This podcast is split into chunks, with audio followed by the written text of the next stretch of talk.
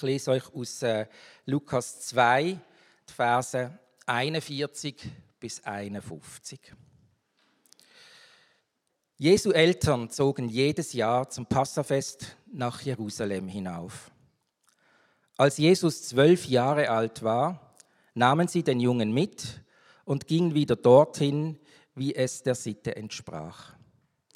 Doch als sie sich nach den Festtagen auf den Heimweg machten, blieb Jesus in Jerusalem, ohne dass seine Eltern etwas davon wussten.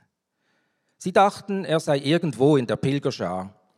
Erst nachdem sie eine Tagesreise zurückgelegt hatten, fingen sie an, unter Verwandten und Bekannten nach ihm zu suchen. Als sie ihn nicht fanden, kehrten sie nach Jerusalem zurück, um ihn dort zu suchen. Endlich nach drei Tagen fanden sie ihn im Tempel. Er saß mitten unter den Gesetzeslehrern, hörte ihnen zu und stellte Fragen. Alle, die dabei waren, staunten über die Klugheit seiner Antworten. Seine Eltern waren völlig überrascht, ihn hier zu sehen.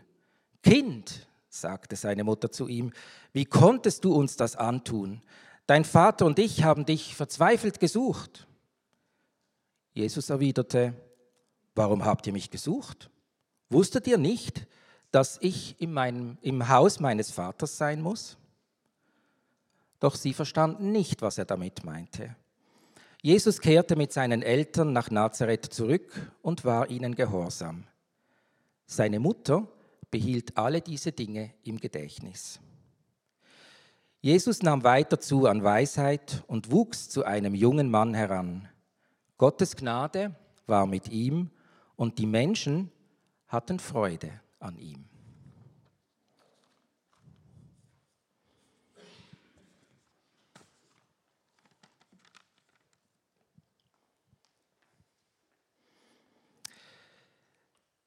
Jesus, danke, dass du jetzt den David morgen brauchst. Danke, dass du durch ihn zu uns reden tust. Und ich habe vorher auch schon im Gebet gesagt, dass es einfach wichtig ist, dass du uns prägst und formst. Und das soll doch jetzt auch passieren durch die Predigt von Dave. Amen. Die Geschichte von Jesus im Tempel ist die einzige Geschichte, die wir haben von ihm So nach seiner Kindheit und dann bis zu seinem öffentlichen Auftreten. Es ist wie ein Fotoalbum von einer Kindheit, wo eigentlich nur eine Seite gefüllt ist, wo es nur ganz wenig Fotos gibt von einer kurzen Szene, die aber ziemlich dramatisch ist. Die Geschichte haben wir gehört und wir gehen ihr nochmal Vers für Vers nach. Jesu Eltern zogen jedes Jahr zum Passafest nach Jerusalem hinauf. Als Jesus zwölf Jahre alt war, nahmen sie den Jungen mit und gingen wieder dorthin, wie es der Sitte entsprach. Nach dem alttestamentlichen Gesetz ist nur der Mann dazu verpflichtet zum dort hingehen während dem Passafest und dem Fest der ungesäuerten Brot, wo sich direkt daran anschließt. Aber die Maria, die geht mit und so, wenn wir es verstehen im Text, Jahr für Jahr. Und im Alter von zwölf nehmen sie Jesus jetzt mit. Und ich verstehe es so, dass er mit zwölf zum ersten Mal darf mitgehen Bis jetzt war er vielleicht die bei den Großeltern, die nicht mehr Kraft hatten, auf Jerusalem zu pilgern. Und es ist das Passafest. Ein Fest, das für Jesus noch sehr bedeutend wird werden im späteren Leben. Warum geht Jesus genau mit zwölf zum ersten Mal mit?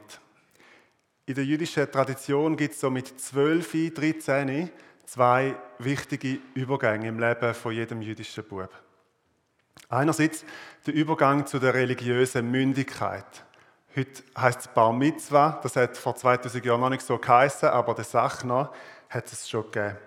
Also ein Sohn vom Gebot zu werden, könnte man sagen. Aber jetzt selber vor Gott verantwortlich sein. Und Jesus ist mit zwölf wahrscheinlich noch kurz davor, zum religiös mündig zu werden und selber quasi vor Gott verantwortlich zu sein. Und er geht vielleicht als Vorbereitung auf das mit seinen Eltern auf Jerusalem das Passa feiern und das Fest der ungesäuerten Brot. Und der zweite große Übergang im Leben, zumindest in dieser Zeit, war, dass man mit zwölf angefangen hat, zu seinem eigenen Vater in die Lehre zu gehen. Man, hat, man wird Mitarbeiter, man wird Lehrling in der sagen wir, Zimmermassbude vom Vater, im Familienbetrieb vom eigenen Vater. Also der zwölfjährige Jesus, der mitten in diesen grossen Übergängen vom Leben steht, vom Kind zum Teenie und zum Jugendlichen, er geht mit seinen Eltern auf Jerusalem und scheinbar ist beim Fest selber alles noch in Ordnung. Zumindest gibt es nichts, wo der Lukas erwähnenswert findet. Das scheint alles ganz normal abgelaufen zu sein. Und dann auf dem Rückweg fängt das Drama an. Doch als sie, nach den Festtagen auf den Heim, als sie sich nach den Festtagen auf den Heimweg machten, blieb Jesus in Jerusalem, ohne dass seine Eltern etwas davon wussten. Und ich glaube, an dem Punkt müssen wir mit dem Mythos aufräumen oder aufhören, dass Jesus ein besonders pflegeleichter Teenie war. Im Gegenteil, Jesus bleibt einfach in Jerusalem und sagt nicht einmal etwas. Er sagt niemandem etwas, er bleibt einfach dort. Und wenn wir mal ein bisschen rauszoomen und uns das ganze Leben von Jesus anschauen, merken wir, dass das nicht immer einfach war für seine Eltern. Dass die immer wieder mal verzweifelt sind an ihm und, und seine Verwandten auch. Sehr oft hat er sie vor den Kopf gestoßen, er hat ihre Erwartungen enttäuscht und er hat sehr oft alles anders gemacht, wie man es eigentlich macht.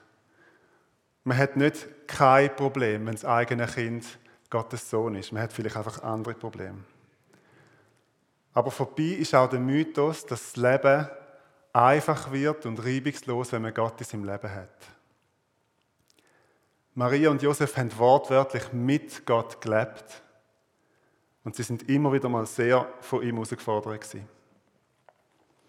Sie dachten, er sei irgendwo in der Pilgerschar. Erst nachdem sie eine Tagesreise zurückgelegt hatten, fingen sie an, unter Verwandten und Bekannten nach ihm zu suchen.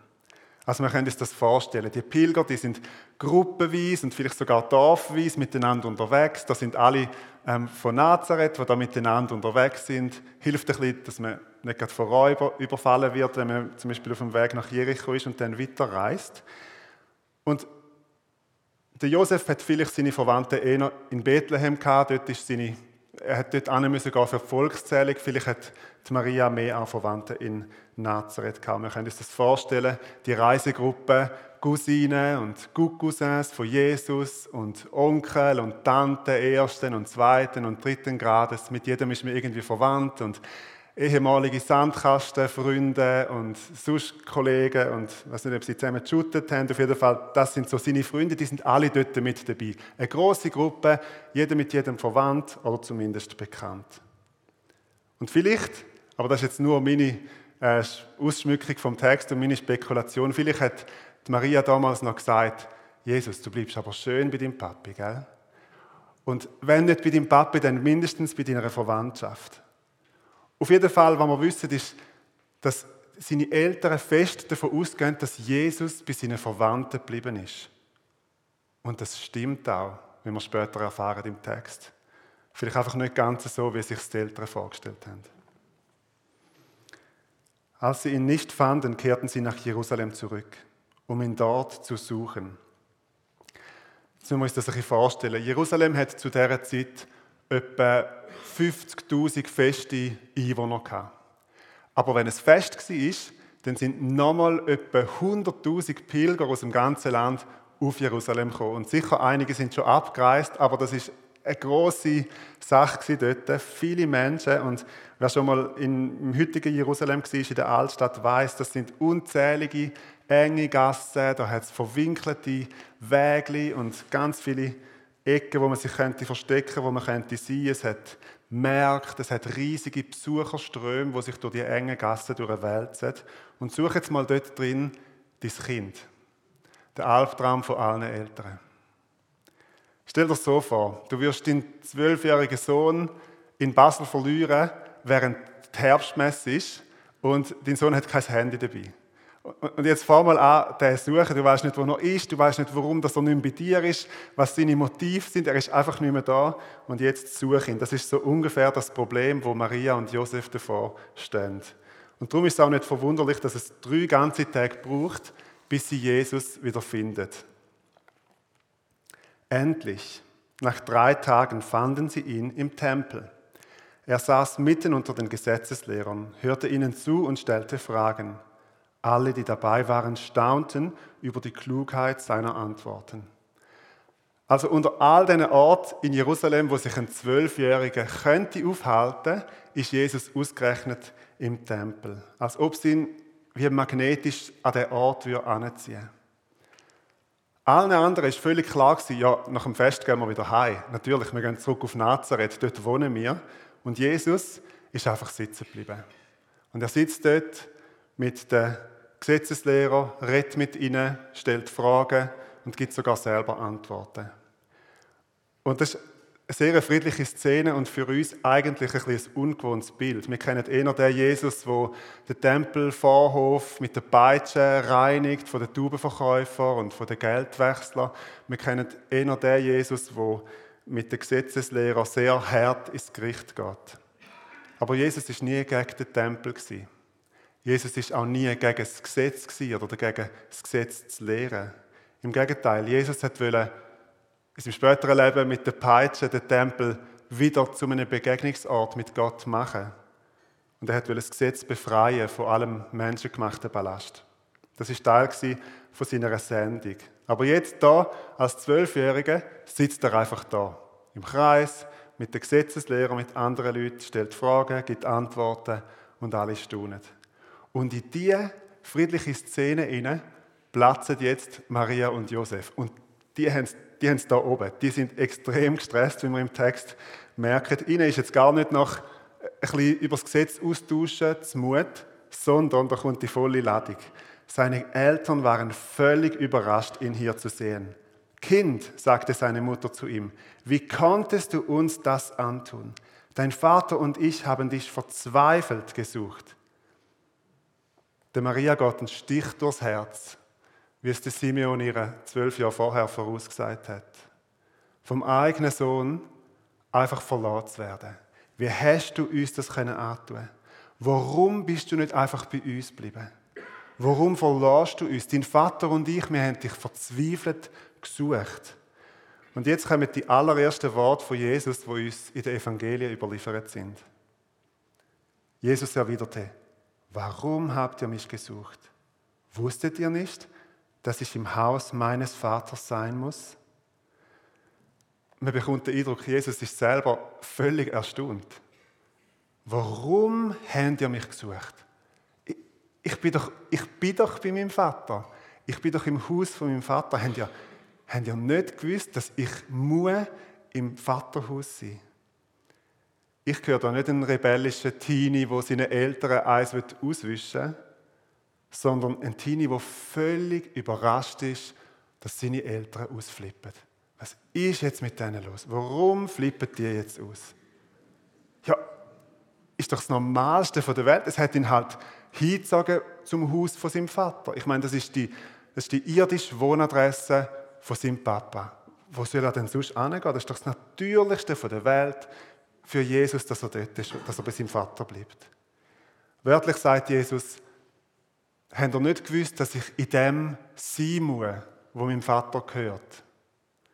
Also das Haus steht eigentlich nicht, aber die Übersetzung mit Haus ist sicher gut, weil Jesus ist ja im Tempel, Jesus ist ja in dem Haus. Aber wir können die Übersetzung noch ein bisschen erweitern. Habt ihr nicht gewusst, dass ich in den Angelegenheiten von meinem Vater sein muss? Habt ihr nicht gewusst, dass ich in der Nähe von meinem Vater muss? In der Lehre von meinem Vater? Eine englische Übersetzung schreibt, in my father's business, im Business von meinem Vater. Und seine Eltern, wir haben es vorher schon gehört, die sind wirklich wandelnde Fragezeichen. Die kommen nicht raus. Sie verstanden nicht, was er damit meinte. Und damit endet die kurze, aber sehr dramatische Episode aus dem Kindheitsjahr von Jesus. Und ich möchte im Folgenden auf zwei Punkte eingehen. Erstens auf die Beziehung von Jesus zu seinem Vater und zweitens auf die Beziehung von Jesus zum Tempel. Und überlegen, was das ganz praktisch mit uns zu tun hat. Die Beziehung von Jesus zu seinem Vater ist eines von, der, von seinen zentralen Themen. Und es ist etwas, wo auch immer wieder Unverständnis und Spannungen ausgelöst hat. Seine Eltern haben es nicht verstanden. Das lesen wir auch in dieser Geschichte. Seine Geschwister die haben es nicht verstanden. Seine Jünger oft auch nicht. Und, seine, und die Pharisäer und die Schriftgelehrten erst recht nicht. Die haben ganz fest Anstoß genommen an dem. Und Wir müssen die Leute auch ein bisschen verstehen. Es ist ja zum ersten Mal in der ganzen Geschichte von Israel, dass ein Mensch Gott seinen persönlichen Vater nennt. Gott als Vater vom, vom Volk, das Bild kennen wir schon im Alten Testament. Aber Gott als Vater von einem einzelnen Mensch und dann noch in so einer Selbstverständlichkeit von einem zwölfjährigen Bub und noch das ganze Leben durch, das ist neu, das ist ungewohnt und das erregt Anstoß. Jesus ist aber nicht gekommen, um den Leuten seine spezielle Gotteskindschaft zu zeigen zum zu zeigen, wow, haben wir gesehen, Gott ist mein Vater. Jesus ist nicht einfach gekommen, um seine spezielle Beziehung zu Gott irgendwie fortzuführen, zum bewundert zu werden oder beneidet, sondern um sie den Menschen weiterzugeben. Um ihnen das Recht zu geben, Kind Gottes zu werden. In der gleichen Qualität, wie Jesus als der Erstgeborene Kind Gottes ist, Sohn Gottes. Wir werden nicht Gottes Großneffe oder Gottes Urenkel, sondern Gottes Kind. In einem anderen Evangelium am Anfang, im Johannes, lesen wir folgendes: Johannes 1.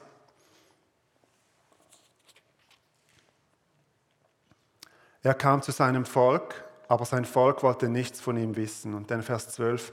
All denen jedoch, die ihn aufnahmen und an seinen Namen glaubten, gab er das Recht, Gottes Kinder zu werden.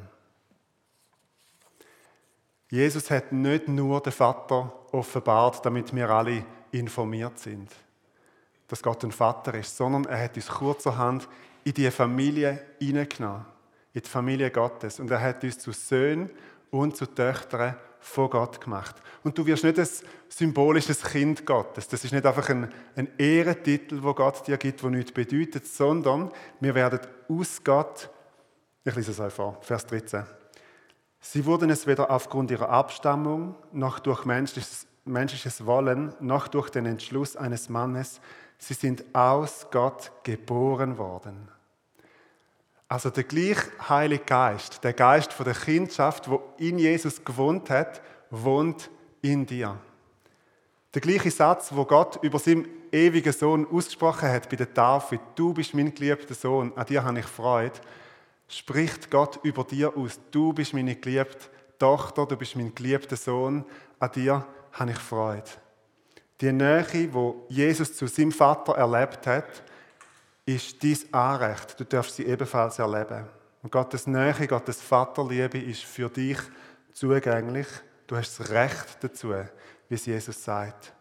Und vielleicht ist heute ein guter Moment, die Vaterliebe von Gott wie neu zu empfangen und das einfache Angebot zum Gottes Kind dürfen sein, durch Jesus Christus neu anzunehmen. Jesus hat als der Sohn gelebt auf der Erde und wir dürfen als Kind von Gott auf der Erde leben. Wir dürfen uns von ihm lieben lassen. Wir dürfen uns von ihm führen lassen. Wir dürfen von ihm abhängig sein und wir, dürfen, und wir sollen seinen Willen höher gewichten als der Wille von anderen Menschen in unserem Leben. Ja, sogar als der Wille von unseren eigenen Eltern. Das lernen wir von dem zwölfjährigen Jesus im Tempel. Damit wir den Vater kennen, den Vater im Himmel, ist es nötig, dass wir mit dem Vater Zeit verbringen. Dass wir im übertragenen Sinn in seinem Haus sind. Und damit kommen wir zur Beziehung von Jesus zum Tempel. Wir uns das vorstellen, in Jerusalem hat es Tausende von Häusern. Und unter all diesen Tausenden von Häusern, wo Jesus könnte sein, ist er ausgerechnet im Tempel, im Haus von Gott. Jesus hat das Leben lang ein besonderes Verhältnis zum Tempel gehabt. Er hat den Tempel besucht, er hat im Tempel gelehrt, er hat im Tempel geheilt, und er hat den Tempel gereinigt. Er hat Geldwechsler und Taubenverkäufer mit Gewalt rausgeworfen und hat gesagt, es heißt in der Schrift, mein Haus soll ein Haus vom Gebet sein. Und ihr habt eine Räuberhöhle daraus gemacht. Das ist das, was Jesus sich gewünscht hat für den Tempel, ein Haus vom Gebet, ein Gebetshaus. Ihr habt es gehört, in einer Woche, am nächsten Samstag, eröffnen wir in diesem Haus hinein ein Gebetsraum. Also nicht gerade ein Gebetshaus, aber ein Gebetsraum. Das ist ein großer Schritt für uns. Der Raum ist äh, sehr liebevoll und mit viel Elan und Engagement vorbereitet und eingerichtet worden. Und jetzt gibt es noch so den letzten Schliff. Jeden Tag wird er ein bisschen schöner und am Samstag wird er dann eingeweiht. Und dann kann man jeden Tag zwischen dem Morgen am 6 Uhr und Mitternacht dort beten und Zeit mit Gott verbringen. Und mehr in dem Satz, das sind nicht irgendwelche Gebetsspezialisten unter uns, sondern mehr, das sind ihr alle. Ihr alle sind herzlich in den Gebetsraum eingeladen. Warum sage ich das heute? Ausgerechnet heute, wenn es um den Tempel geht. Ich möchte einerseits klar machen, was wahrscheinlich offensichtlich ist, aber vielleicht doch gut ist, zum mal zu sagen, der Gebetsraum ist kein Tempel. Er ist nicht ein Ort, wo in einem exklusiven Sinn irgendwie heiliger wäre als alle anderen. Äh, deine Gebete im Gebetsraum werden nicht eher erhört, wie wenn du auf einem Spaziergang bettest oder bei dir die oder sonst an einem Ort. Weil die Ära, wo Gott wirklich an speziellen Ort wird arbeitet werden, die ist vorbei. Und die Zeit ist gekommen, wo der Vater wird im Geist und in der Wort arbeitet werden. Und das kann genauso gut die passieren wie im Gebetsraum. Und darum musst du nicht in den Gebetsraum gehen, wie ein frommer Israelit hat müssen in den Tempel gehen oder auf Jerusalem gehen. Aber du darfst. Und es kann eine Hilfe sein, einen Ort zu haben, wo dem gewidmet ist, im Gebet und der Anbetung. Im Gebetsraum gibt es keine Berge von Wäsche, die sich stapeln, die dich anschauen und sagen, du sollst dich mit ihnen befassen. Es gibt keine Playstation, die dich ablenken könnte. Es gibt auch kein Fernsehen. Es gibt keine Steuererklärung, die ausgefüllt werden Und all die anderen To-Dos, die es noch gibt, kein Abwasch und keine Ablenkung. Einfach ein Raum mit vier Wänden, schön eingerichtet, wo einer Sache dient, nämlich dem Gebet und der Anbetung. Ein Ort, wo du die Beziehung zum Vater kannst pflegen Und nochmal, das musst du überhaupt nicht im Gebetsraum. Aber man kann. Jesus hat an ganz verschiedenen Orten immer wieder die Nähe zum Vater gesucht. Im Tempel, auf dem Berg, an einsamen Ort, wo man nicht mal wissen, wo es genau war. Jesus hat aus dieser Beziehung zum Vater gelebt und gewürgt und er hat Zeit mit Gott gebraucht. Und überleg dir mal, wenn Jesus, der Sohn von Gott, Teil von der Dreieinigkeit, ewiger Sohn vom Vater, auf der Erde die Zeit und den Raum mit Gott gebraucht hat, die Zeit immer wieder gesucht hat, manchmal alle enttäuscht hat, alles auf die Seite geschoben hat, zum Zeit mit dem Vater haben, umso mehr mir. Wenn Jesus immer wieder Hindernisse überwunden hat und eben Menschen enttäuscht hat, um mit, mit seinem Vater Zeit zu verbringen, dann ist das für ihn eine absolute Priorität gewesen. Und dann können wir nicht bei der geringsten Überlastung von unserer To-Do-Liste Zeit mit dem Vater kippen, als ob wir sie nicht nötig hätten. Und ich sage das ganz fest auch zu mir selber. Jesus hat ohne Zeit mit dem Vater nicht können leben. Und etwas stimmt nicht, wenn wir können, was Jesus nicht können. Gott der Vater lädt dich ein in die Zeit mit ihm die Zeit in seiner Gegenwart. Und das ist noch viel mehr als einfach Fürbitte. Es ist einfach gemeinsam verbrachte Zeit. Gott lädt dich ein in seine Gegenwart, in seine Nähe. Gott lädt dich ein in seine Angelegenheiten, in sein Business. Gott lädt dich ein in seine Lehre.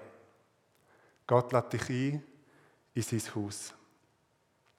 Wir beten.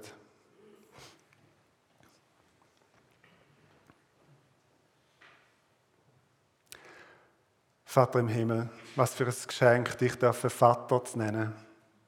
Was für ein Vorrecht, für ein Recht, wo, wo du Jesus Christus haben. Zieh du uns immer wieder in deine Gegenwart. Lass uns in dieser Vaterbeziehung und aus dieser Beziehung heraus leben. Im Alltag, in allem Stress und, und auch in allem Verrückten, wo der Alltag manchmal bringt. Aber lass uns aus dem herausleben, so wie Jesus. Jesus, hilf uns in dem. Komm, nimm uns mit zum Vater, wie einen großen Brüder. Nimm uns mit in die Gegenwart vom Vater, immer wieder neu. Dass wir aus dem heraus leben können und dass wir auf dieser Erde leben können als Söhne und Töchter von Gott. Amen.